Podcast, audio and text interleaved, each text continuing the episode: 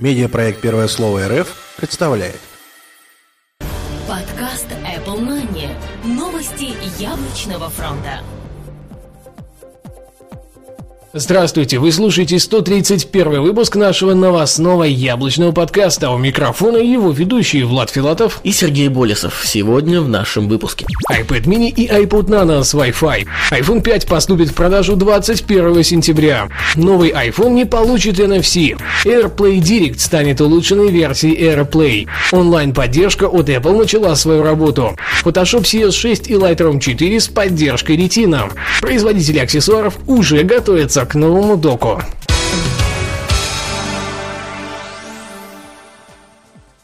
iPad mini и iPod Nano с Wi-Fi. Известный японский блог Макатакара поделился очередной порцией проверенной информации по поводу выхода уменьшенной вариации iPad и следующего поколения плееров iPod Nano. Как оказалось, пока еще кодовое название iPad mini, скорее всего, так и останется официальным. Однако сзади устройства будет красоваться просто iPad. Такое мы уже видели во втором поколении планшета и плеерах iPod Touch. Размер дисплея составит 7,85 дюйма.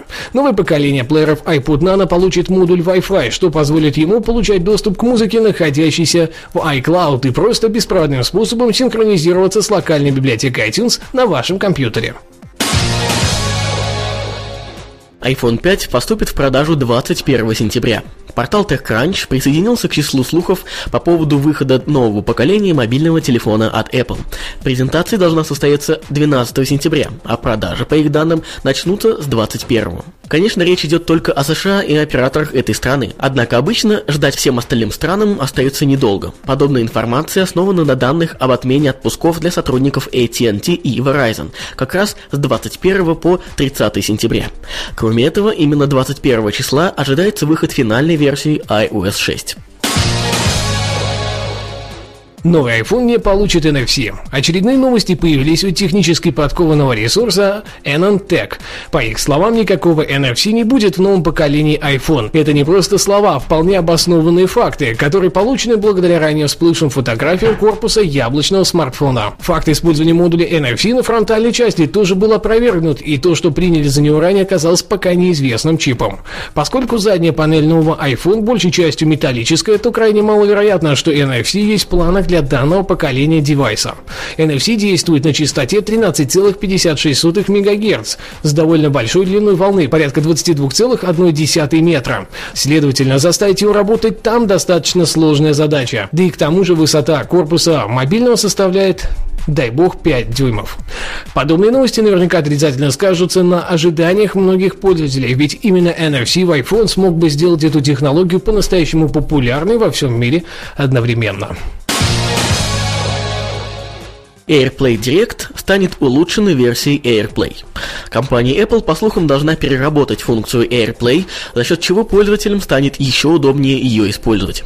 Так называемый AirPlay Direct сможет дать возможность создавать каждому iOS-гаджету свою Wi-Fi сеть, за счет чего можно будет транслировать контент напрямую к принимающему устройству. Сейчас для использования AirPlay необходимо сначала подключиться к какой-либо Wi-Fi сети и подключить к ней принимаемое устройство, например, Apple TV или акустическую систему. Ожидается, что данная функция будет представлена одновременно с новым поколением iPhone, то есть, скорее всего, 12 сентября. Онлайн-поддержка от Apple начала свою работу. Ресурс PocketLint сообщил на своих страницах о старте онлайн-поддержки пользователей в реальном времени для стран Великобритании, Германии, Испании и Бразилии. Проще говоря, теперь жители этих стран смогут пообщаться в чате с работниками Apple и спросить у них те или иные вопросы по iPad и iPhone.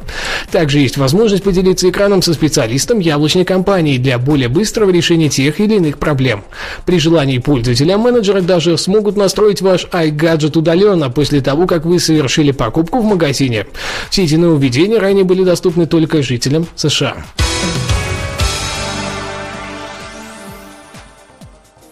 Photoshop CS6 и Lightroom 4 с поддержкой Retina.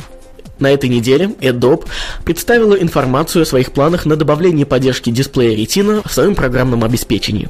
Версия Photoshop CS6 для Retina появится уже этой осенью, а Retina-версия Lightroom будет доступна, как только работа будет закончена. Цитата. Это будет бесплатное обновление обеих программ. Также поддержку High DPI добавят в Dreamweaver, Edge Animate, Illustrator, Photoshop Touch, Adobe Premiere Pro и SpeedGrade.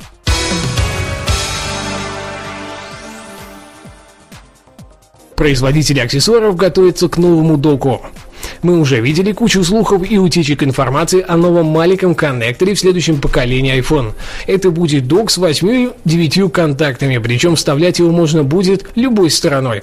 Ресурс iLaunch выложил фото первого аксессуара для нового док-коннектора. Это кабель и зарядное устройство. Кабель называется SyncAble Pro, и он является трансформером с выхода microUSB на новый коннектор Apple. Выходная сила тока устройств также разная.